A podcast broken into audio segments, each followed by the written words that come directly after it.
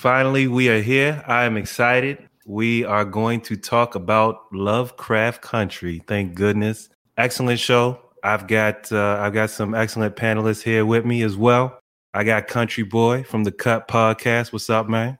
How you doing, man? How y'all doing, man? I'm glad to be here. This is one of my favorites. One of my favorite shows. For sure, for sure. Appreciate that. I also got Queen Shami. Hey, hey Queen. Everybody. Hey, excited to represent the women tonight.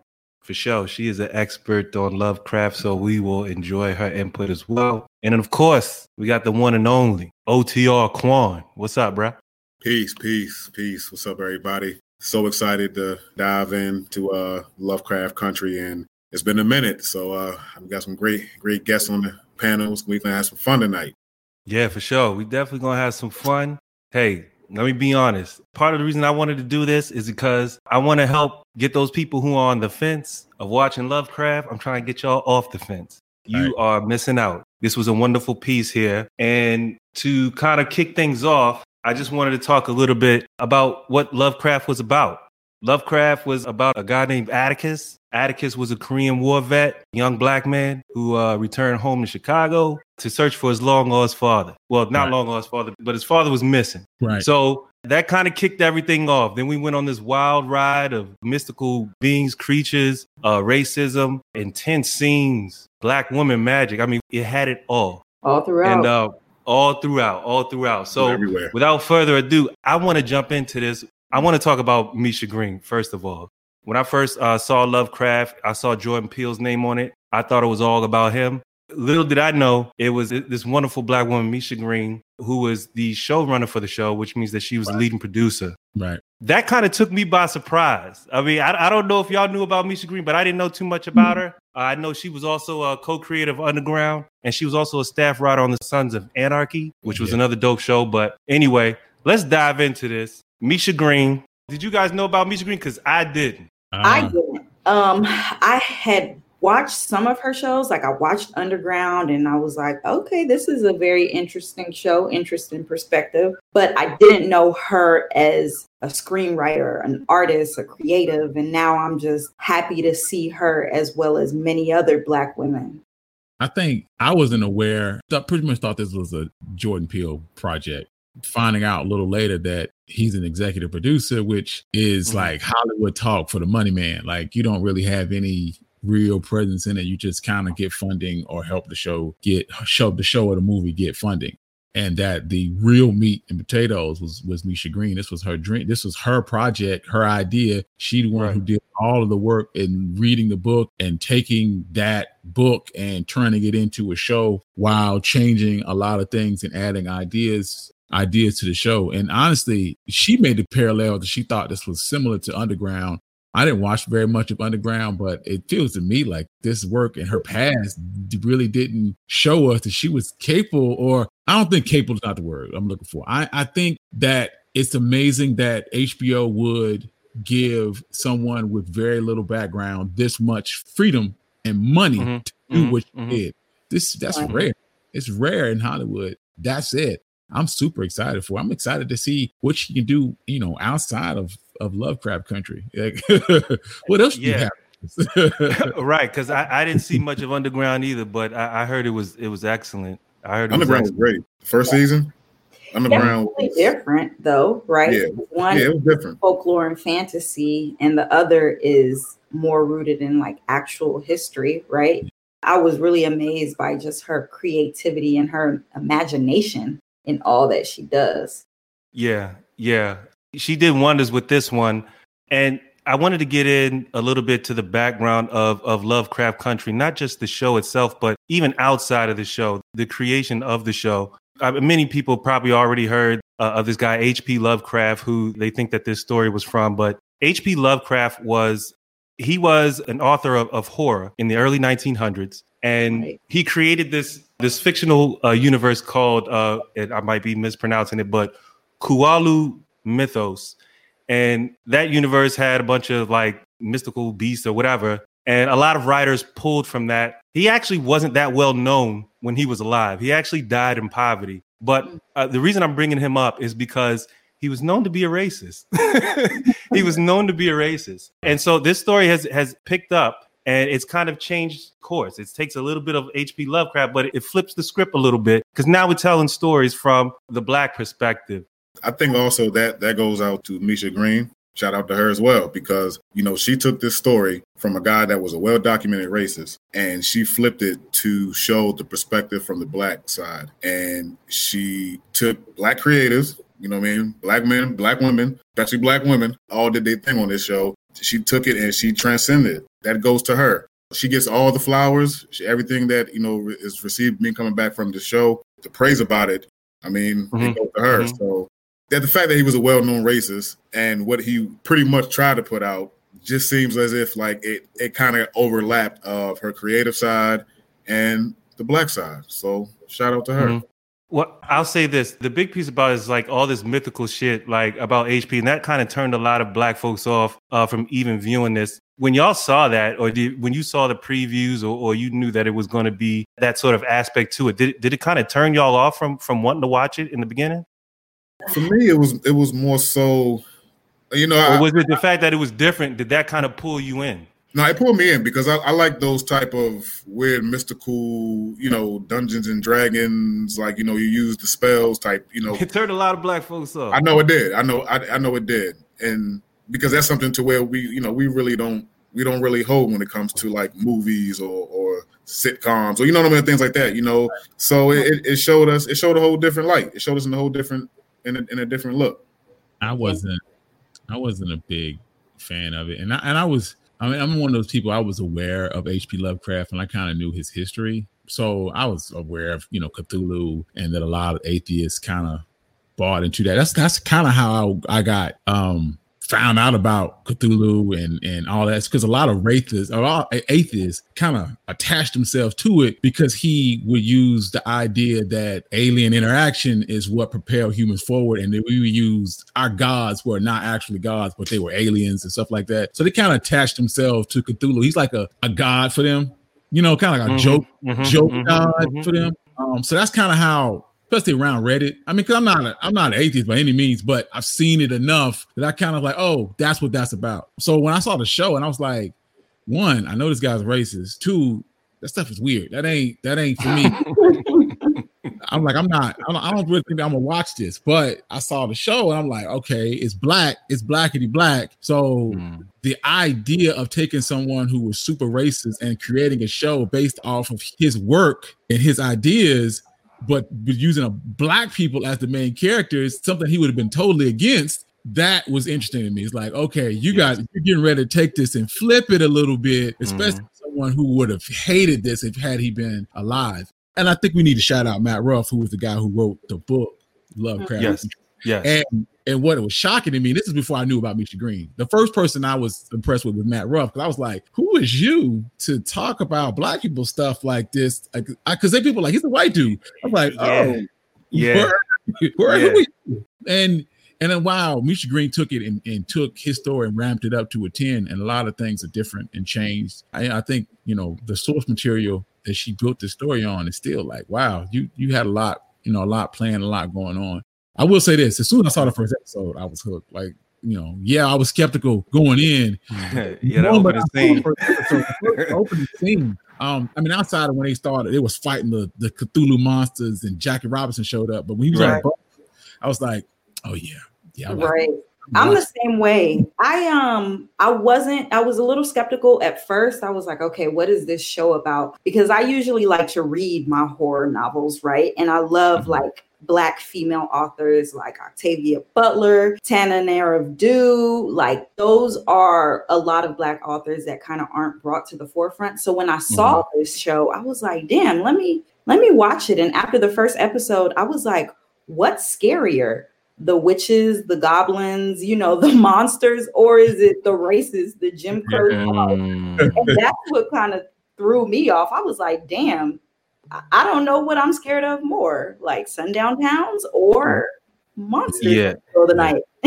yeah. Yeah. Yeah. I'm I'm with you on that. That was that was part of what intrigued me about this piece. Right. Is that I mean, if you're talking to to somebody who watches horror all the time, they're gonna be like, it's it's not a horror flick. But in a sense, that terror that like you mentioned, Sundown Town, that mm-hmm. episode uh, Sundown was was intense in itself, where it's like, hey, you're cheering for them to get the hell out of town. They right. they get the hell out of town, and then boom, they run it. There's a roadblock that they run into. They set they set them up. Yeah, it's just like damn. And I really appreciated. It was different. It was different. It, it, it it's a different side of horror, and, and I appreciate it to, to its full Definitely black horror. yeah. I, I, mean, you, watch that and be like, oh yeah, this is bad. Oh, this is bad. Yeah. Right. yeah. You know, I was talking to the screen. I was screaming like, please speed up in that episode. Yeah. yeah. You know what I'm saying? And that's what I'm saying. And Queen, look, it, it makes me kind of go back to even what you were saying. It puts you in the middle. So what are you more frightened of? The mythical mm-hmm. creatures or the fact of racism. And right. I was watching it, and sh- I was watching the show, and I'm like, there's a part where he's like running through the street, and it's like he's getting guns pulled on him by police, and at the same time, he has like the monster like just jumping around everywhere, you know. And it's like, how are you? Which one are you? Are you are you more frightened about? So, yeah. Mm-hmm. where do you go? What do you do? It's, mm-hmm. a, it's a captivating show, and right. even when it came to the particular sundown episode, I was very appreciative of that because it showed what they was risking.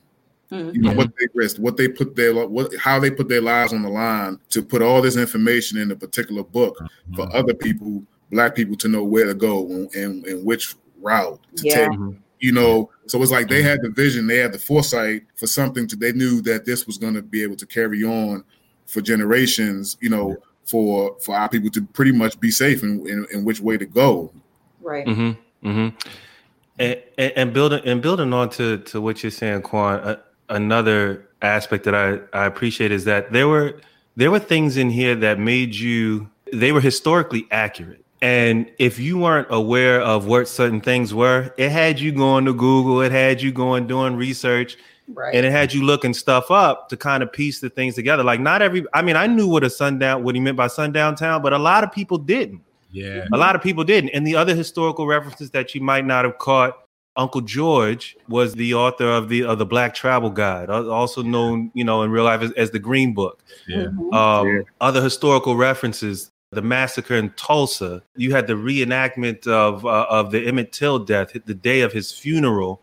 I appreciated a lot of those things. I knew of Tulsa massacre, but this had me going back and doing some more research. I, was it the same way for y'all?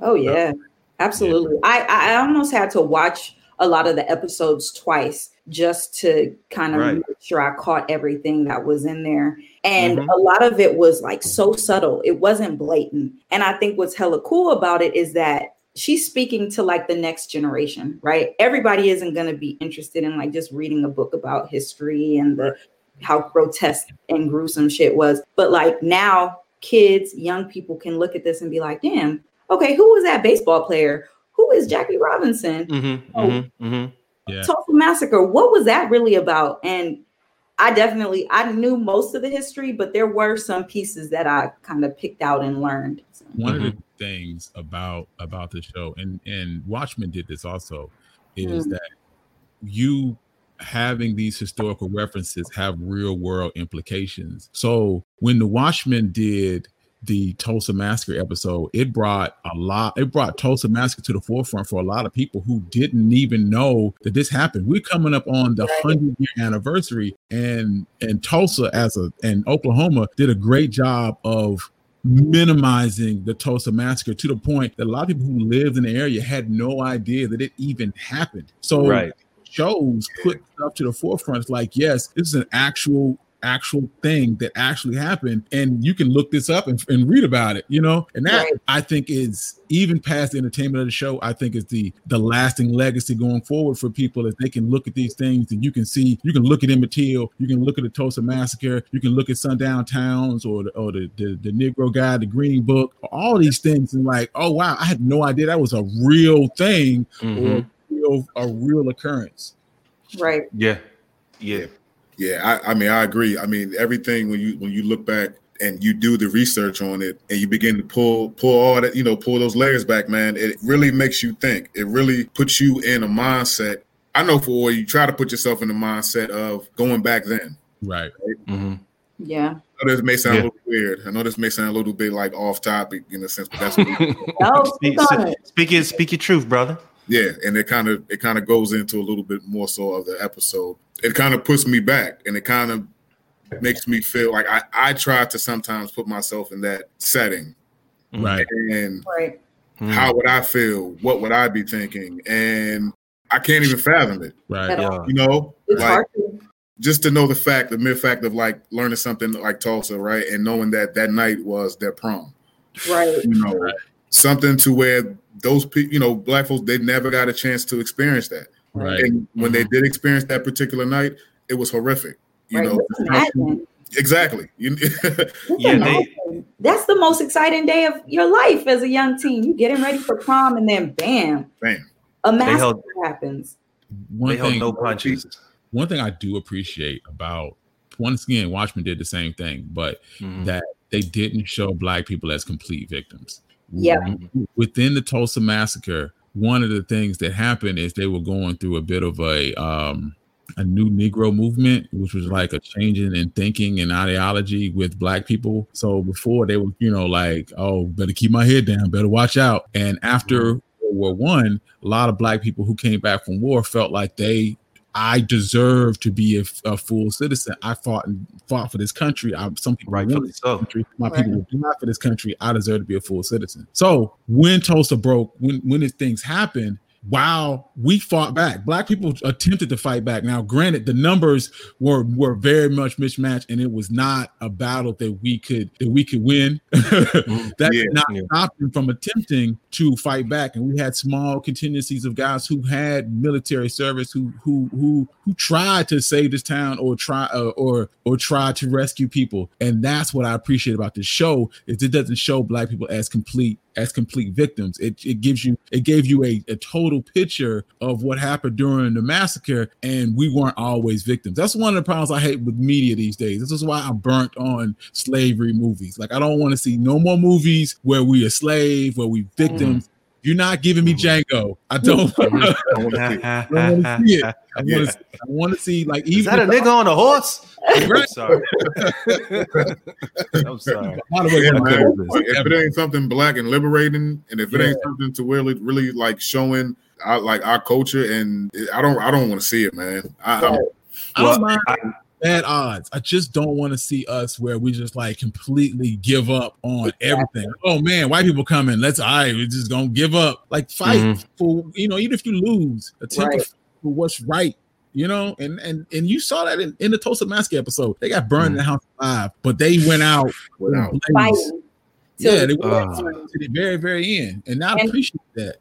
I think it's important in that same vein to mention all the black amazing women who were fighting all throughout Ah. the season. Yes. I think Yeah. it was crazy because I think as black women, we're kind of groomed to be self-sacrificial, right? And that Mhm. happened all throughout the episode, but then all the women were still hella badass. I mean, even for the youngest one, Diana, Mhm. speaking up for herself, being mad at her mom, Hippolyta, Hippolyta, and holding her up to the fire and saying, "Yo, you left me.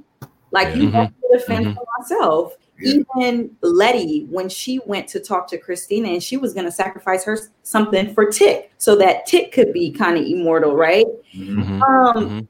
it, it's just so many of the characters. Hippolyta, like her going on that interdimensional journey, like that I was about wasn't to say. I'm sure that wasn't easy. And she was gone for several years, right? She said that. Mhm. But it's like being away from your child, but it's for something greater. And I think I just felt proud as a woman, just kind of seeing women on the forefront, even though Tick was like the main character, he would have mm-hmm. gotten nowhere without all the women in his Wow. life. Yeah. Queen Sham, that that that's well said Yeah. because that was what was needed to be actually presented and actually put in Yeah. the forefront. You know what I think- mean? I would be remiss as a comic book fan if I didn't mention that Hippolyta and Diana are the names of Wonder Woman and her mom in in the comic books. Mhm. Wow. So-. Oh, okay, There you go. Okay, okay. All right. yeah, they, they did a wonderful job Yeah. of portraying uh, black women in this piece, and it wasn't all just so black woman power the whole time though there, there was a progression of characters not not just in the women characters and all of the characters really so mm-hmm. especially i mean we you brought up the the hippolyta episode which had so much dope imagery in it and you remember in the beginning hippolyta always kind of feeling so kind of like i guess trapped within herself like she wanted yeah. so much more Mm-hmm. And but she was still willing, she was still willing to sacrifice that to be a good wife to Uncle George. And then for her to have that episode, like I said, with all that dope imagery, there was so many things in this series where it's like you, are watching it, you think you got a hold of it, and then boom, something pops out of left field. Like all of a sudden, she's floating in space. She's right. in a space too. She's talking to a woman in an afro. You're like, what the hell just Josephine happened? Baker you know, right there. What? Josephine Baker. She goes back and dances with Josephine Baker. Like it was. Yeah. Yeah, man. You know, the, the, the, thing I, about it, right? It, it's it's and even with the beginning of that scene, because even if you notice when they kind of got into the tussle and they bumped into the, I think it was called the Equinox, or mm. it showed three different sets. I don't know if you guys saw the numbers, but there were three different numbers, and I guess it was showing that it was three different dimensions or different three three different planets that she was about to embark on. Mm-hmm. And so the first one, when you know she was kind of like going nuts a little bit, going crazy, and she was trying to like break out and when you know the black goddess being came out in the form of yeah. like the alien yeah. and she was trying to attack her. And the only thing that the lady was trying to present to her with the show her is like yo you could be anything that you want. You just name it. You just call it. It's all in what you want. And you know she's like what the the hell are you talking about? And she's like mm-hmm. who you want to become? Name right. it and she's just like i want to be dancing on the stage with josephine baker. Boom. Yeah. You know, and, and, the interesting thing about this about this episode is it makes it seem as if it was a prison. She like you make it seem as if a prison, but in actuality, she was attempting to set Hippolyta free. Mm-hmm. You know what I'm saying? Because she was like, "This is this is your own prison. It's the prison that you represented for yourself. It's the prison you had within within your life." Also, within the episode, one of the things that amazed me was the mathematical aspect of her repairing the machine so she could even do these mm. things. Yeah. yeah. computations to make that mm-hmm. work. And it, and it reminded me a lot of Katherine Johnson. You remember the Hidden Figures mm-hmm. movie? Mm-hmm. Johnson's mm-hmm. book? Like, this is what I, I felt like. I was like, Hippolyta was a person who's probably constantly underestimated, counted out. No one even know that she had this ability within her to make these complex computations that probably no one else like without mm-hmm. her the show wouldn't even work. They wouldn't even be able to even go back to go get the book of names because she's probably right. the only person who could have figured out how to make the thing work. And it was brilliant because that episode i think the title is i am. And i mm-hmm. think black women deal with that constantly. It's like to be ourselves, to name ourselves instead of mm-hmm. taking on all these stereotypical names that people come up with for us by mm-hmm. naming ourselves, calling us ourselves queen, black girl magic, beautiful. Right. That is an act of rebellion. And all yeah. throughout the whole season, black women were rebellious as hell. so, well, Speaking speaking of one of those characters, I, I wanted to talk about was uh, uh, Letitia fucking Green, Letty. okay, Letty. Letty. That was Atticus, the main character. That was his lady. And you know what? I say Atticus is the is the main character, but there was a scene where uh, Letty Letty had to check Atticus. Was like, "Yo, you act like this shit is only happening to you." Like, it's happening to everybody else too. Like right. you know, Nick was yeah. trying to take on everything by himself, but yet everybody was being affected. So I thought Letty from the jump, like I fucked with her character hard. Like she was no nonsense, and I'm glad she like came out to be the woman that she was. Like when when her and Tick got together, she let him know, like, yo, that that was my first time. Like the way she came off in the beginning, like they try to make it seem like she, you know, she was just this, you know, carefree living girl, wild life but she actually, you know, she was actually doing shit with a purpose. And um, of course, I think the the scene of the year really when they were in that cafe, she she come running out. Hey, everybody, we got to get the fuck out of here. You know, I, I, think I mean her character, it, it was dynamic, it was strong, it was a great representation, another great representation of black women. What y'all think of, of Letty? Man, I, you know, particularly that that scene for me, particularly when they were in the cafe, she took over from the get because she went in the back. and she went to go, you know, use the bathroom, but she was on point because she saw through the crack what you know what the dude was doing, and he was on the phone and he was making the call. So mm-hmm. as soon, you know, as she saw that, she took it in her own hands pretty much and was like, "Look, it's time for us to get that out of here and go." Think about it. Even with that particular scene, you know, women were they, I, you know, back in that day, I don't, I don't know in the sense were they driving like that. You know, no. It, that's what I'm saying. Like, so she took the keys, you know, and then Uncle George, you know, his wobbling ass. Yeah, yeah. I, will bring up Uncle George yeah. like that. I love, hey, I love Uncle George. Uncle George is my man, but he was, you know, he tried to come out. And he'd be like, "I'll, I'll drive," and she was like, "Get your ass in the car." One of the things that I love about Letty is that you could argue that Letty was the star of the show, that she was the mm. protagonist in this show. If you look mm. at this, hmm. Tick is put forward as if he is the protagonist, but but in actuality, all of the power is being wielded by Letty. At the end of the show, the person with who ends up with the power of all the magic is Letty. You know what I'm hmm. saying? So going forward, I don't know and I don't know what they're going to do going forward with what's what's going on with Tick or whatever. But I feel like Letty showed herself to be the star, the star of this of the show to me in my eyes. And she was my she was by far my favorite character because she was was willing to do whatever it took. She was ride or die from almost from mm-hmm. day one. Even before she found out, you know, they were pregnant or whatever, she was willing to do whatever for Tick. Cause I just like like you. I like Tick. And that is indicative yeah. of, of black women. I mean, I don't know all you guys' relationship status, but I know that if you know, if you're married, you, you pretty much know that your your wifey gonna will do whatever it takes on any given day. You know what yeah. I'm saying? Like she she you know, she may not go back to 1921 and go get the book of names, but uh-huh. she got to go to school and lay into this teacher it reminded me. It reminded me of you know of my wife.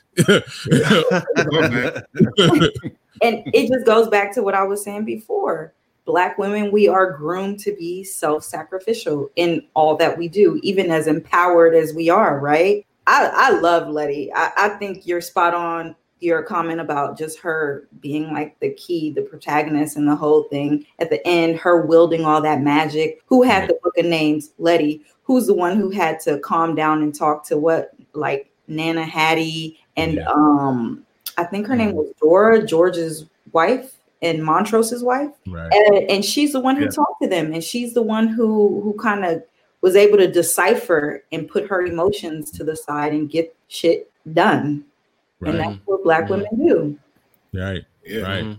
The, the, the, amazing, the, amazing, piece of, of, what, what she did, what she pretty much had to bear, mm-hmm. I mean, alone was just I mean, it was it, it, it, was very sacrificial within itself. I mean, having to see having to go back in the past and to, like to see his family like burn through that, you know, like uh, that house, you know, just that to go get the game. Having you know, your man's ex come back and have to help save him when Ji-Ah came back.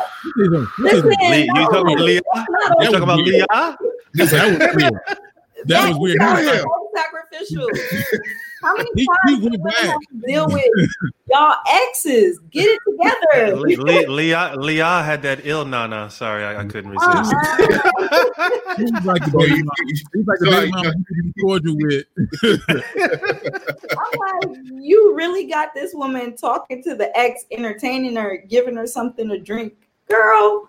Stay in the car singing together. Stay in the car hey. singing together. Hey. All of them. One, one, one happy family. Like, wow, okay. to, to, to Lehigh, and she was her own sister. oh. I was just going to mention one of the funny things about this show. One of the things that was striking me, at least from a historical standpoint, and kind of going back, first scene in the show was when he was on the bus coming from going from uh, Florida to Kentucky, um, mm-hmm. Chicago. He was in Kentucky. So, from a historical standpoint, in 1946, buses were um, deemed they had to be integrated by the Supreme Court, right? But we know that this show was after at least after 53 because that's when the Korean War was. So we knew this was in the mid 50s. Right. So we know that these buses should be integrated, but he definitely sitting in the back of the bus. And we oh. saw the sign that said that you had to sit in the back of the bus. For college, yeah. That. It's the South. In the South, the South did not care anything about that. They still mm. had their buses segregated. You know what mm. I'm saying? So So if he had taken a bus from, let's say, from Chicago to Boston, he'd have been to sit anywhere on that bus that he wanted to. But he took Mhm. a bus from Florida to Chicago, and of course the bus was segregated. When I learned that, I was like, "Yo, this show is so so much care and Yeah. time, effort that they Yeah. took to make sure the stuff was historically accurate. You know what I'm saying, or even at least close to it. And it's just like I love that. I love that you tried. Yeah. Yeah. Yeah, I, I, I would argue that uh, there, there are still some places that are segregated, just minus Yeah, the, the colored only signs. I, they don't need those anymore, but it's still segregated Yeah. some places. Still that that sundown town stuff. There is several towns in Texas still to this day that I would advise you to not to stop through. Matter of fact, it's funny that the sundown town thing came up in the show because right before that they were doing something. I can't remember the name of this town in Texas. But it's a town in Texas near close to Louisiana, and you have to ride through it. And they were like, if you black, you don't stop, not even for gas through this place. You ride Mm. right through it. It's just like it's like that. And it's historically, if you look in their Wikipedia page, it was like this used to be a sundown town, and it's still kind of questionable to this day. And it, it's like we're used to that. We're used to not being able to go places, and like it's still like in North Carolina. I've rode around and been like, "Yo, I can't stop there. Let me see if a black person walks out." And then like, nah, all right, keep going. I'm gonna go. I'm gonna, I'm gonna start stop at the sheets. Yeah, yeah, yeah. Hey, I Right. could, hey, hey, I country boy, I, I could contest to that because I've I've been to some places, man, where it's like, yeah, you cannot stop. You gotta like, like 13 more miles down the road, or like Yeah. 20. What you what you gonna do? I, I'll I'll wait. It's that bad Yeah. to this day. To this day, plantations. To this day, Short piece is um Ferguson, Missouri, right? Where Mike Mm. Brown was ki- murdered. Mhm. used to be a sundown town, like back in the day, until an airport was built there. And then they had to kind of reintegrate the area. So, yeah, sundown Mm. towns aren't that we're not that far from that history. It's it's arm's No. reach. Like we can Yeah. really reach back and get that shit. Like it's and even even the Green Book he talked, you guys talked about, which I Mhm. think it was a movie because the movie was so loosely based on actual Green Books. But it's actually a decent movie. If you ever go watch it, you know Green Books. It's it's an all right movie. Anyway, yeah, it was okay. okay. It was okay. I mean, I like I like my man uh, Mahershala Yeah. Ali. I like him, so I watched it, but it was not about Green Books. Um, but Green Books were being published all the way up until 1960. That means that most of us are simply one generation, two generations away from Not far at all. experiencing that trauma. The the Civil Rights Act of 1965, that was, that's one generation for us. We're Mhm. not that far removed from the foolishness. That's why when people tell us they're like, hey, you need to get over it. Get over what? Right. My dad remembers segregation. My mom, that's my dad's era, right? Right. That's what I'm Yeah. saying. That's just that's just, two, that's just two generations. That's just two. Yeah. Your, your, your grandmother and your great grandmother, your grandmother, your grandfather, your great grandfather, Right. and then your not, great great not even my parents. You know what I'm saying? Yeah, like Really. Depending on the age of your parents, your parents Yeah. with that was born in 52. So he was like right there in it. yeah. My mom was my born in Texas, 1961. Ooh. She My dad was born in Alabama, 1947. Mm. Wow. 1958. I who- where else? Give me another southern town. I have never been in Alabama a day in my life, but I know, that, I know it was. whew. Actually gone to Alabama. We have some acres, like 500 acres outside of Montgomery, and we went there to visit my people. Honestly, if a zombie apocalypse were to pop off, this is where I'm going. I'm going to Alabama. Okay. but I remember we the first day we showed up there, and they had this odd place. It was a uh, it was a movie theater with just two two movies. Like it just had one place, and it just showed two movies. That's how small this town was. And we showed up to the hotel, and I remember the people looking at us like they'd never seen a nigga before. Like, what are you doing here? It's it's it's the oddest feeling because the South is full of black people. Yet you look at me like I'm in the wrong. Hey, Yeah. What is wrong with you? I, you know, I used to live in Charlottesville, right? Charlottesville, Virginia. And a lot of my old coworkers, I used to have to tell them, bruh, you are free. It's okay. You can talk. I really would have to remind them that they were free. Like, Yeah. Y'all. Master say we gotta be back at a certain Yeah, time. we got a curfew. Now, I, I was gonna say, speaking of uh, uh being in odd places, um, uh, or or being in places and, and looking at them like, what you doing here? That reminds me of, and I wanted to talk about her was uh was Ruby, uh Letty's sister, and the dynamic that they had, and and just Ruby's Ruby's role in the movie. Like it was uh it was quite interesting. Like she wanted to work at this department store so bad, which was in North South Chicago. Right. Um, shout out to Chicago, one of my favorite cities. And she wanted she wanted to be white, and her wish was granted. Like, how did y'all make that feel? Because one, it was like it it was kind of weird, but at the and it was kind of like the scenes where like sh- her her skin was shedding and shit. That was mm. kind of a little grotesque too. Like, how how did that whole thing make y'all feel? Mm-hmm. Like her wanting to be white and just. Ugh.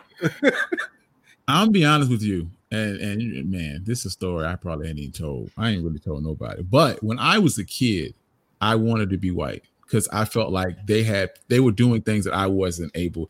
I Mhm. wanted to know what it was like on the other side. Like I knew what it was like to be black, but it's like y'all having more fun. Oh my Um, god. I, I- like that stuff. triggered a story in my head. Yeah, go ahead. we're doing stuff over there that we just not doing over here. And it was just odd to me. I was like, yo, why? You know, I just want to know what it's like.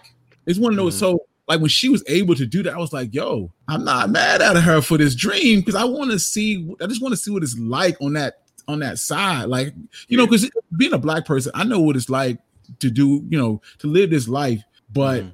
there you're never going to open up to me enough to accept me to be your true your true selves and that's what ruby got to do she got to see people in their act white folks in that actual atmosphere being themselves she, she was one of them for a time It's like wow that's how y'all act or like oh wow this this sucks like this shit ain't Yeah. what i thought it was gonna be Yeah. you know and i'm jealous So you you you would have drank you would have drank the potion then. You you would have drank the potion if, if somebody gave it to you. I don't trust. I don't trust. I didn't trust that white dude. I don't trust. You say this outside. I trust him as much as you trust that vaccine that's about to come out. I don't. Right. Like if some white dude was like, "Hey, drink this. All your wildest dreams are gonna come true." It's a hundred percent chance. I'm Yeah, like, you know, uh, like, I'm all right. I'll pass. I'm not. I'm not drinking that. I'm not drinking that. Yeah. But I'm not taking that shit.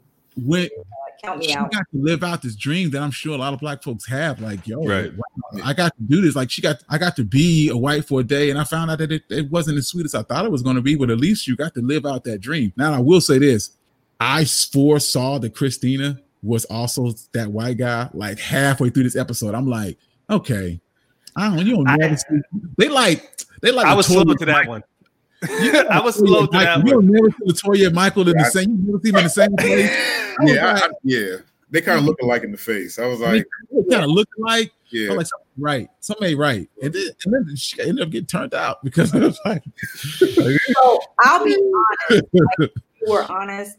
That disappointed me. Ruby disappointed me. Mm. Even though she came through at the end, baby girl let me down throughout the whole season. And think- I, I just don't think was foreshadowed as a villain. Like you don't feel like they were setting her up to be like I expect. I was expecting her to be a bad, uh, a bad, the bad guy. Oh yeah, absolutely. Even from the first scene when she was on stage and the way she was talking to Letty, she was like, Mm. no holds, all holds bar, right? Not really for her, but yeah, Ruby let me down. It was just like even the way she, the sex scene, that like it kind of makes me want to throw up in my mouth a little bit. Let me ask you: Was it was it the was it the skin falling off, or was it the fact that she was having sex with a white guy? That it was, a little bit of both. it was a little bit of both. I was ah. like, Oh, I was like, really? This it was is bad timing. moment of sadness and frustration. This is what you're gonna do, girl. yeah. I was, I was disappointed. That was probably my most disappointed I was in this series when she had sex with that white dude. Not because she was having sex with a white guy, but she spent the whole time telling her, telling that dude, "You're not gonna get it. I don't trust you." Da da Right. da da da da da. And he still got the draws. I'm like, Mhm. how? You know, you knew that was gonna happen. do it as a white woman, it just kind of threw me. It was just a lot for me yeah. personally. Mm. And I just What feel about like her character was um kind of one dimensional. I hate to say oh. it, I, I, I agree kind of one dimensional and she let me down multiple times even when she set up a girl who was working in the store and said oh why yeah why don't you take us to the south side right i'm mm-hmm. like you're putting mm-hmm. her in such a compromising position and mm-hmm. that didn't work out too well because yeah yeah i mean it, i was i agree i i was now the actress the way she played that role was was really great. And She she put you could tell she put her passion into it. Right, a one yeah, I was just disappointed in how it how it all turned out. And honestly, the particular scene for me was when they were discussing how they what they was going to do to help Diana, and the way she walked out with Christina, the way she walked out with her, it was like in her mind she was already gone, and she she it, it kind of looked as if like she she knew the plan and she had everything under control, and it was like yo, you're just getting played as a pawn on the chessboard, and it's like. Mm-hmm one of the most disappointing, another disappointing point is, is that Letty ever had to ask Ruby for help after that point. Like I, in my mind, if this was a real relationship, the moment that she left and turned her back on Diana, I'm like, yo, I'm not messing with you after this because you're right. not you're not one of us. You're not fam like that. Yeah. You know, yeah. you you're gonna let her, her her go like this. One of the things you you reminded me of of something that I thought that I thought in that episode when they took them to the south side of Chicago is that that that is so once again very historically accurate because during the Harlem Renaissance, white people would come to Harlem to go party and to hang out in the in the mm-hmm. juke joints or like the uh, speakeasies to see the exoticness of black life without actually having to deal with black people. And that's exactly what this person was. I did not have to deal with you. You're not my friend. You're just my ticket to the South Side is to dance with black people or to see black people in their element. And then I'm going back to my house at at the end of the day. And once again, it's another time where the person, where you know, the showrunners and people who wrote this show took care into historical accuracy in the things that would happen on a regular basis. I was like, I, I can't speak enough highly enough of it. The things that happen. Yeah, yeah, it's a, it's a long long uh, history of of culture vulturing. uh, uh, uh, you know, uh, love, loving our culture, but but but not loving us. I thought another way that they picked at this, and Shami, you, you mentioned this the other day when we talked, was the mending of black bodies. I thought that was kind of a way of portraying, uh, you know, just just that culture vulture aspect. I mean, yeah. when the uh, when the cop pulls off his shirt and you just see like he's he's got he's got black body parts on him. it's just, just yeah. like and the comment, right? The comment he's his like deputy made, and he was like, "We can't kill another nigga," and I'm yeah. like, "No, we are literally, you know, Hans. You can call it conspiracy theory, whatever, but we are literally hunted on so many. Mm-hmm. Like, we, it, it, was just bizarre. I don't know how many black boys and girls go missing. How many people mm-hmm organs go missing. Yeah. I'll go down a rabbit hole with this, but it's just like it happened. It has happened. Mm-hmm. And yeah, that was a real troubling scene. And I hope that they kind of elaborate on that a little bit more um during the next season. But mm-hmm. yeah, I was hoping I would get more answers on exactly what was going on with his body because yeah. kind of right. just over a little bit. They did, they hinted on it just a little bit, but they didn't actually like say, "Oh yeah, he's stealing body parts from people." You know what I mean? Like, mm-hmm, and, mm-hmm. and, by the time you actually get a little bit of answers, he was he was on his way out. But even like how he treated Diana, like he he just treated her like she was just a or just a pawn for him to move on his chessboard. Right. Like, yeah. Boom, you curse, and I'm still not gonna get the answers that I need. But whatever, I don't care what happens to you. You already right. did. I'm like, what? Wow. Yeah, that was one of the more creepier parts of, of the series for me when they mm. put the curse on Diana because then they had which speaks more into the some of the imagery in, in the scenes that they had in this which were pretty intense. They had like the demonic pickany yeah. motherfuckers whatever you, i don't know what to call them. Gosh. But that was some creepy ass shit. I see some creepy shit in my that was some creepy shit. Like i wasn't scared but i was like no, I was scared. I was, oh, I was scared, and I'm still scared. Okay, yeah, yeah. that's something to where like you don't forget. And I'm I look, I mean, I'm grown. I'm, you know, and I saw it, and I remember I was watching it. Man, it was like 11 o'clock at night. And for some particular reason, I had everything out. the lights out and everything, and I'm just like watching it, and I'm just, you know, I'm not even expecting that particular part. Yeah. Yeah. And I saw that, and you know, they hit the little head bob with the little the dance, and I oh, was yeah. like, yo, Oh, Let me tell you Oh. something. The actresses played. Um, they played the shit out that. Topsy and Bopsy. Yep. Uh, they played the shit out of that. They did an amazing. They wouldn't just like you know a normal like you fight Jason. Jason just runs at you. That's Right. not the way they played it. They would dance up to you with this. and it was man, it was so unsettling. As a matter of fact, it was probably my favorite horror character I've seen in a long time. I was like, you could have just done a movie oh, on just them. just them. He- absolutely. Yeah. you know, it Yeah. because I think that's everyone's fear, right? At least Right. black people's fear being Mm. chased and you can't really get away from something. They're Mhm, coming at you slow. Like you said, happy as hell, dancing, and I can't do anything about it. no, Yeah. And, and once again, as it's another one of those epi- one of those times where it made you do research on the particular character because they alluded to Uncle Tom's Cabin, and I I don't Mhm. know about no Uncle Tom's Cabin. I'm Yeah. like, what is the origins of of this particular character? And of course, um, I'm not gonna go into what Uncle Tom Cabin's about, but in a particular minor character in the show in the book called Topsy, who is a you know um slave girl who just has rag tags and she's mischievous and she actually was like the origins of the whole pickney uh, um idea so they basically Mhm. took this this one character and turned her into two characters and stitched her after diana Mm. and and, and even before I went and researched Uncle Tom's Cabin, when I was looking back at the character, I was like, yo, she is wearing a sack as a dress. You can like see the writing on the side of it. It was so intricate. The- Whoever did the costume design on the character did an amazing job. 'Cause It's like, amazing. Other, other than Chuck Taylor, other than Chuck Taylor, Other than the chucks. other than Chuck, I looked I was like, wow, that's terrifying. Uh, look, I, I just knew. Yeah, I mean, if it wasn't a quarantine, I just knew like Halloween, you was gonna see a bunch of them. That- If I was a black woman, that probably would have been my Halloween costume. Either that or or, or, or Hippolyta. I would have been one of the two. I think and the thing Misha Green called it a cross between Uncle Tom's Cabin and Freddy Krueger is what they were. yeah. Okay, so maybe That was that. Well, that was that's an accurate description. That's It it. was about that damn creepy. yeah. yeah, it was about that creepy. Yeah. I, that that scene, that episode scared the living shit out of me. I You And I saw people. I usually catch episodes the day after, and I saw people tweeting about it, saying, "Oh my gosh, this is scary." So I made a point to watch it during the day. Mm. Right. Look, Oh. I, I had to literally stop that shit in the middle and was like, yo, especially the time when she was on her what? bike next and we morning, I were can't crawling up behind her in the dark, dancing. Oh yeah, she was in the alley. Oh. Yeah. Oh my god, that yeah, that's what did it for me.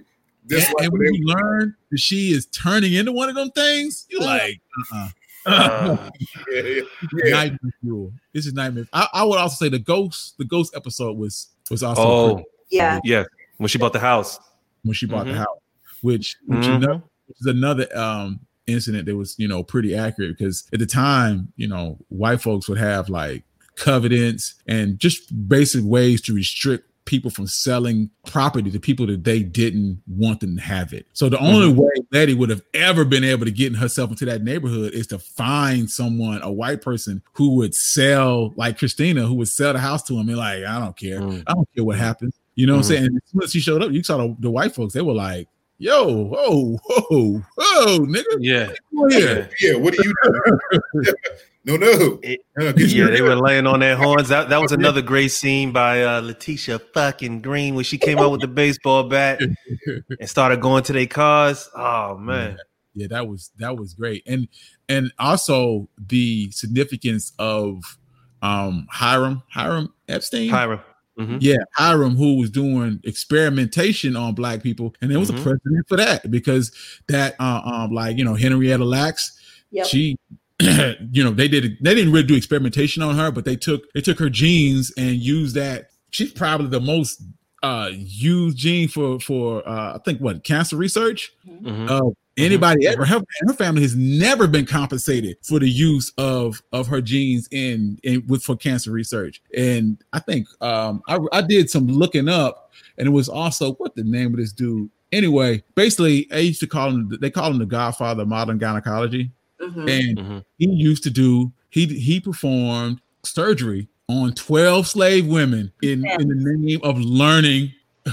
Of, of trying, she was he was attempting to try to help them, but there was no anesthetic. They had it's anesthetic didn't even wasn't a thing at the Yeah. time Mm. he was doing his experimentation on them to try to learn more about women. And he, you know, he said he had statues for this dude up until recently, up to um 2018. They had statues for this guy. You know, The thing about Hmm. him is there wasn't like an established anesthesiologist, right, or anesthesia to be used, but they did have like kind of opioids and things like that mm. to kind of I suppress. researched him. I think they said it was like the very early part of anesthetics. They weren't prevalent in any stretch of the imagination. So it really was no. I mean, we can give you some alcohol, we can give you some liquor. Right. drink. You know what I'm saying? Like, you know, knock you out a little bit, but you know, for the most part, you're gonna have to take this pain. Like, James Sims, that's the name of him. That's the name of him. He's, the, he's called the god, the, the father of modern modern gynecology. And you know, while he is celebrated for what he brought to the medical field, he also used black people as test subjects, like they did in the show. So when I was doing some research on that episode, they pointed to him as probably being the closest relation to Hiram Epstein in real life Mm. it would probably be him, even though other than uh, black folks, like you can also see during World War II, there was a, uh, a history of, you know, just doing uh, experimentation on the human body in general. You know, like I think 734, they would just, hey, what happens if we get someone syphilis? What happens if they catch a grenade in their body? What happens to your body when that happens? Just random stuff. So, you know, we have a history of being mean to each other now, just outside of black people and doing experimentation. So that episode is kind of really, really hit close to home. As the guy was just Mhm. like, hey, what happens if I do this to, to black folks? What happens to them? I don't care. Yeah. Yeah. Another episode with, with more intense scenes, you know, with the, the big old basketball player with the baby head sewn on top. It, it- yo, yeah, Yeah. black black folks, we've been through a lot. Yeah, and know, it we still a lot of that stuff. It really showed like, hey, Mhm. this happened, these happened, this happened. Even though it's a fantasy show, it was steeped in a lot of things that really happened to black folks.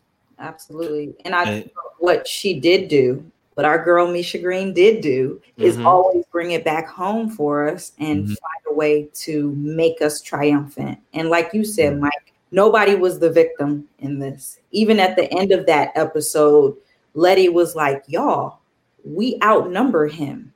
And Yeah. all of those ghosts banded together and took control. And ju- it just goes to show you that listen, there's power in numbers. We have power. Once we realize how powerful we are, things will happen. Mm. And we are Mm. not going to play victim. I think the victim is dead. So we're good. Yeah, we're good. Yeah. We're good. I will say the whole thing with with Emmett Till, I think was to probably other than the actual show was the thing that I took the most appreciation in what they did with this show and bringing to light what happened with Emmett Till because I feel like he doesn't get his due to what you know what actually happened to him, and even the show doesn't really go into the actual factuals of what happened to Emmett Till or to lynchings as a whole. I mean, for black people, Mm. for they used lynching as a terror method. It wasn't just a way to get rid of you, it was a way to scare every black person from doing anything that would challenge the racial hierarchy. So the stuff that happened in Till, wrapping the wrapping the barbed wire around his throat and dumping him and you know beating him and dumping him, all of that was to send a message to anyone else who ever thought at, to, at whistling at a white girl, nah, that's not going to happen. So, so when you tell me you can't, uh, I can't speak to a white woman, how can I ever challenge the racial hierarchy in this in this world? You know what I'm saying? So like this show, Yeah. man, once again, this show in its historical significance, like even small things like that is is wonderful, man. It's great. I shout out to Misha Green for what, everything she did with this. Mhm. Y- yeah, and for me, you you go go ahead, Quan. Go ahead. go ahead. No, I was just going to say, you know, he, he brought up the, the the Emmett Till thing, and I felt that um, I felt that they were reenacting uh, Emmett Till's death, but they instead of having a black boy in it, they used Christina.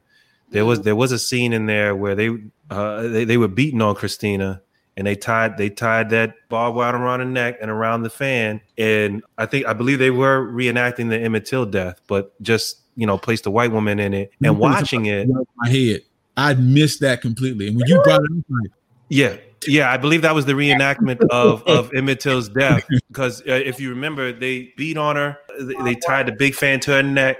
They threw the fan in the water, and then the fan pulls her and drags her into the water. And that's I think that's how they did Emmett Till. So I think that was a reenactment of the Emmett Till murder, but they just they used a white woman as, instead of obviously a, a, black man. And that was a very intense scene, and I don't even think you it made me angry. Yeah, like even watching her go through it, it made me angry. Made I couldn't imagine you doing that with a black person and not being like, yo, I can't watch this. Yeah. 14, 14 year old boy. Yeah, 14 that, year old boy. That yeah. was hard, that was a hard enough scene to even watch her get, you know, pummeled the way she got pummeled. And yeah. I know in a sense that the reenactment of it, that you know, they was trying to do the best of paying the respects and giving the condolences to the, you know, to the to the horrific tragedy of what happened to you know to Emmett Till. But it, it, I mean, it, it, was it was hard, man. It was hard to watch that. You know, yeah. even just his just his whole story. I mean, that that for one, that totally went over my head. I was watching it the first time. I was like, yo, why? Like, you know, I was I was like, yeah. why are they like beating on her like that? You know what I mean? I'm I'm getting yeah, up right. kind of like that. Specifically barbed wire around her neck. That's what I thought. I was like, yo, you brought barbed wire. Like you could have just bought some rope. Like, why did you this. Yeah. You know, I didn't even realize there was significance in, in it. And and another I, I, yeah. funeral. yes. Yeah. Mother yeah. had an open casket funeral so people could see what happened to him. And they kind of allude to that. I don't know if they specifically mentioned that in the show, but they allude they to did. it because everybody who comes out, they all throwing up, throwing up, mm-hmm. yeah, freaking out from having seen it. I'm like, yo, they can smell the, the yeah, the smell was what got me. Yeah, on the hot, one of the hottest days in the summer and you could smell them for blocks. And you know what? That creeped me out. I was mm-hmm. when it happened, I was like, wow. You think of it from like being kind of a holistic thing, the way funerals are, are now, right? The person's kind of made up, formaldehyde is all on the body, so you can't smell mm. anything. But at that time, the idea of smelling a body on a hot day in the summer and then still going in there, you're sweating, there's no central air yeah. That was tough. That was a real tough episode. What I noticed in that though is similar to what I'm noticing today is those that were waiting in line, it wasn't just black folk. It was white folk. That was that was an event that shook up the nation. So yeah. black folks and white folks were, you know, feeling it. And you know, you look at that like today, you know, when when Tick said he got caught in that time machine and he he got moved into the future, he was like, it was crazy. White folks was rioting. Like it's it's some things that that's that sometimes it's just so horrific and just so inhumane that it it, it opens people's eyes. And I, I was glad to see that they they portrayed that accurately as well. Yeah. And Mike Brown is that person for our generation, right? Mm-hmm. Person who was murdered and shook up the entire nation and the world. Yeah, George Floyd. Yeah. Yep. Um, I mean, yeah. honestly, it's so many names. Like sometimes I forget. I have to. We've done so many episodes on just that alone. Like things happen. You're like, oh, we're gonna talk about it. We got to talk about this again. Another right. one on this again. It's it sucks. It's it's sad you know that we continue to have to keep doing these things. And, and it does you know speaks to kind of historical significance. I know the show was built in the 50s but a lot of the things that that happened in the show are still we still dealing with. Still prevalent today. Yeah today you know? Yeah. Almost so, everything. Yeah that's that's the hard part. Neighborhoods some neighborhoods you really can't move into or don't feel comfortable. Sundown towns. Yeah yeah, but yeah. I, not the victim, nor will we be. Yeah, yeah, yeah. But you're no. still not be the victim. I am Hippolyta. you know, um, damn Hippolyta. Okay. Speaking right. of episodes that I didn't really care for, that was one of the episodes I didn't really care for. I mean, I I liked what they were doing, but it was so far removed from the rest of the show that and what the you know the Hippolyta one. Yeah, grounded in reality. Like up until this point, Mm-hmm. Here's the thing about my shows. mm-hmm. when you set up a show and you set up the world that they're in, like I don't, I don't care if you do fanciful stuff, but I like for you to stay within that realm that you've created. But the Hippolyta episode was like, hey, we're gonna take this. Now you're in a completely different dimension. Yeah. On standing next to Josephine Baker, and now you're standing with some some African. So you didn't fuck with that. No, I don't know what's happening. I don't know what's going on. It wow. flew right over my head. Like I'm not. I, I won't say it was bad, yeah. but because the whole show is so quality that mm. it was still high quality mm. and better than most. But out of the out of the season, it wasn't one of my favorite episodes. It's probably the second least favorite, other than the the one where they were in Korea. Yeah. Mm. Korea was favorite, but the Hippolyta one can't even. It was so empowering. The fact that, like I said before, Hippolyta discovered herself. So many women have to go through a process of discovering herself. And she still was self sacrificial and came back mm-hmm. to impart that wisdom that she got on her family. Yeah.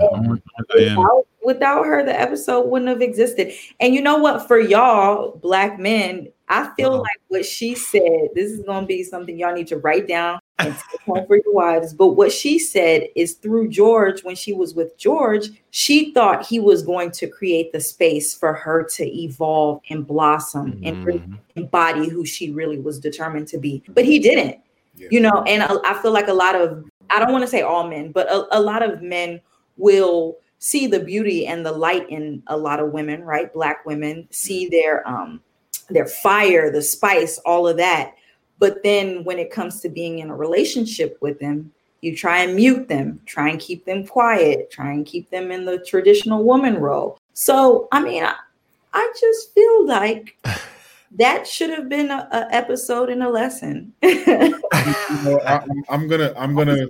That, that, makes sense. I, that, um, that, that that particular episode, right? When I saw that, because I saw you said I saw the three dimensions, and it was you know she wanted to have fun and she wanted to kind of be liberated in herself and be dancing with Josephine and you know mm-hmm. living that that you know that Renaissance life as a black woman, right? Then she went to the other world where she had to kind of understand when she was you know a West African you know warrior, right. and she was learning the the essence of being a leader and learning that it was okay to be a rebel from the black woman perspective because for them they see you as this but in actuality, you are the shining light. So it, it taught her in a sense of being the leader. And so for the last part, when it came to George, you know, she was like, you know, I, am I'm, I'm a wife to George. You know, that was very monumental because, and I'm gonna be honest, that that that kind of hit me a little bit because it was a communication part to where it, it really showed me from a man, George was sitting there and he was taking everything that she was saying into consideration. You know, she was he was she was saying like, you know, I pretty much for my family and for for what you wanted, I became this woman. I became this this you know what I mean. This is what I wanted to, you know. I sacrificed this, but in in actuality, in the long haul, like I wanted to become something. I wanted to become Hippolyta the Great. I wanted to become, and so like. Mm-hmm from the man perspective, he you know he you know George did his thing too, and George made sure that he sacrificed and he provided and he did what he needed to do for the family. But then there was also another side to where he like kind of sat back and he kind of was like, "Damn." He felt like George was attempting. He, he, in his mind, he was protecting Hippolyta. You yeah. know what I'm saying? Remember yeah. earlier he was like, mm-hmm. I want to go with you on your green book tour, green book tours. And he's like, You can't it's go. Dangerous. It's dangerous. He's like, My they broke my both my knees. Both my knees are trash. I can't have you out there getting hurt. But what's interesting to me is that he was attempting to protect her, but Hippolyta felt as if she was like a caged bird Mm-hmm. You know what I'm saying? In his world, in his world. And after she went and went on her adventure, she went to George and took George on an adventure. I you you're going on the green books, but I'm going to show you another adventure that we can go on. You know what I'm saying? And I thought I thought that was super interesting. I also thought it was super interesting the dynamic between her and, and Diana when Diana said it was like you went out here and you did all these things, but your responsibility was was to me. And and at the end of the day, I didn't have you. You weren't here when I needed you here. And it reminded me of all these people who've made who've made sacrifices. Even like, and I've heard this reference paid to like someone like Martin Luther King who who gave everything to the black community, but when he died, he wasn't there for his own family or his own kids because he had given everything to everyone else but his family. And it's weird to me to say that, you know, for us, we're like, you owe your kids, you owe your family first and foremostly, and you owe it to be there for them. You know what I'm saying? And that's the kind of message that Diana was trying to paint to Hippolyta. Like, yo, I understand that you had to grow and you felt like a caged bird, but your responsibility was to me. You know what I'm saying? Yeah. and granted, that's not a bad. That may be. That may be a bad message, but you know, but I don't think it's a bad message, and I think you could look at it from different perspectives. Like, yeah, your my responsibility is to you, but I'm also making a sacrifice by going to get this knowledge, this wisdom that I could bring mm-hmm. back and give to you, right? right? It's like, what's more important? Do you want me to be here, be one dimensional, only know what I know and give you that life? Or do you want me to leave for a little while, get a wealth, a, a universe of knowledge, and come back and share it with you? Mm-hmm. So, I mean, at I, the end of the day, it seems as if Diana it worked for the detriment of, of, Diana that she ended up being worse off in the situation, not just in losing her arm, but she seemed to have gone to a dark, a yeah. dark place without yeah. Hippolyta in her life. And once again, it showed that that that while Hippolyta was going and doing all these things and speaks to sacrifice once again, because she once again, even unintentionally, sacrificed maybe her daughter for the ability to have these you know to all this knowledge and to grow. And um and i don't think that's i don't think that's a, a, a, bad message. I don't think she did that intentionally. I just think that's just you know how the mm. story played out. I think diana would be okay because you know you pay attention to the story. She's the one that ends up pushing tick back into the portal when he goes into the future. She shoves the uh, lovecraft book into his hands and pushes him back through the portal. Tick comes back. He sees the lovecraft book. It's written by his son. And he reads it and, and he knows what's gonna he's know what's gonna happen. He said, you know, a, a girl with a lady with a with a hood and a bionic arm pushed me through the portal. So I think I think season two, that's probably what the the story is going to be around Diana. I think, and maybe get into when Tick comes into the future, maybe get in get into a little bit of that. But I just want to comment on the on the Hippolyta piece.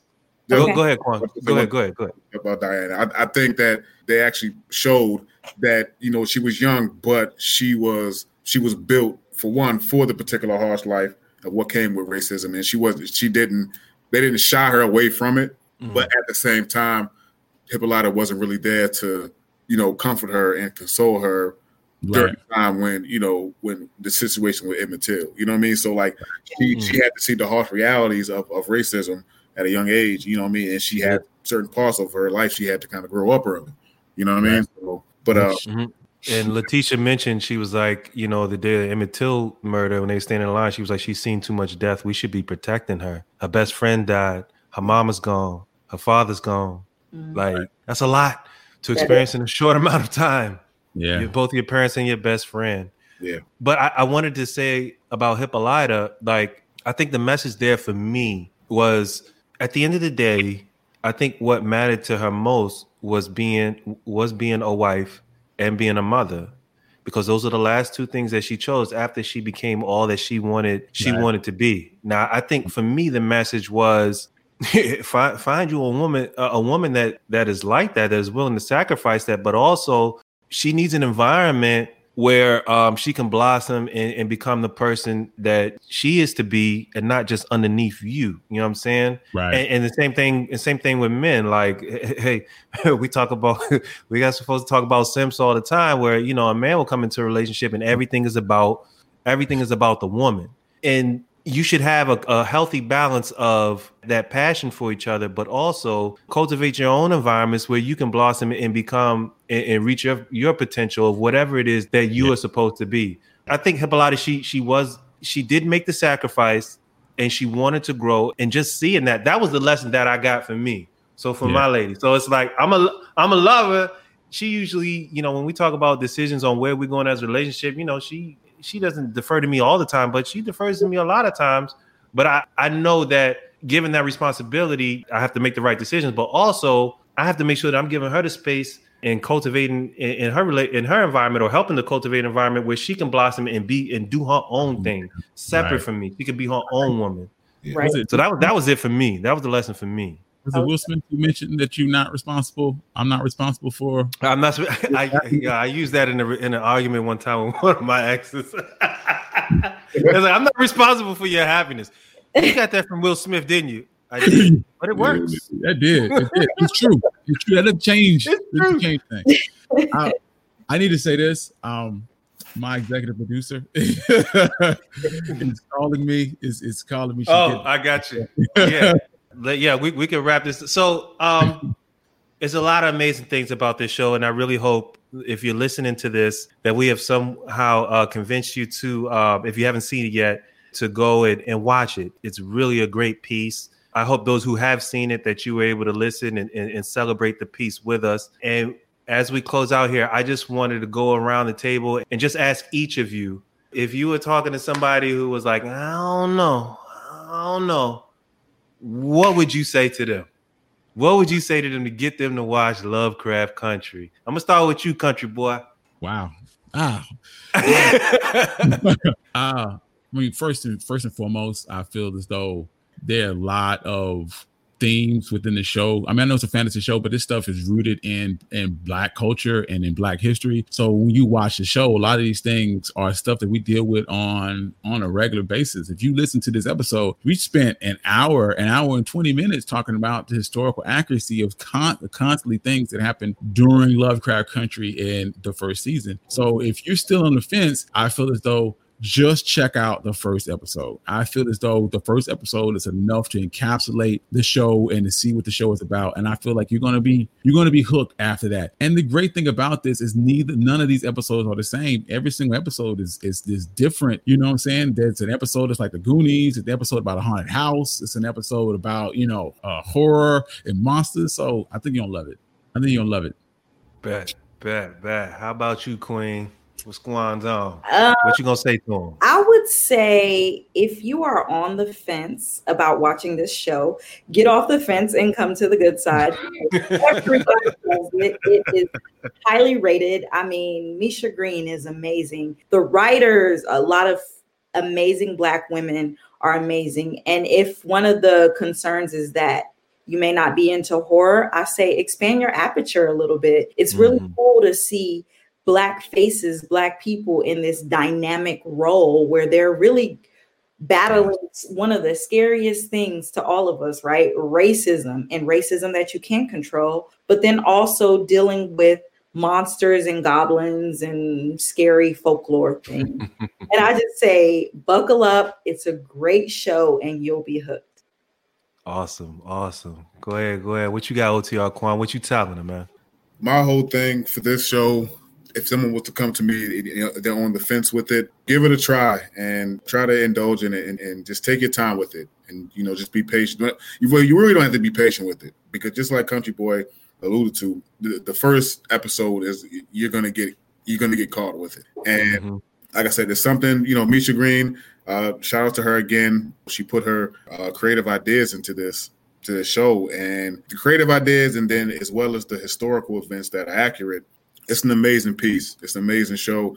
And if anybody, you know, is on the, the fence with it, I, I would suggest take the time to watch it and understand it because it's it's definitely a captivating show.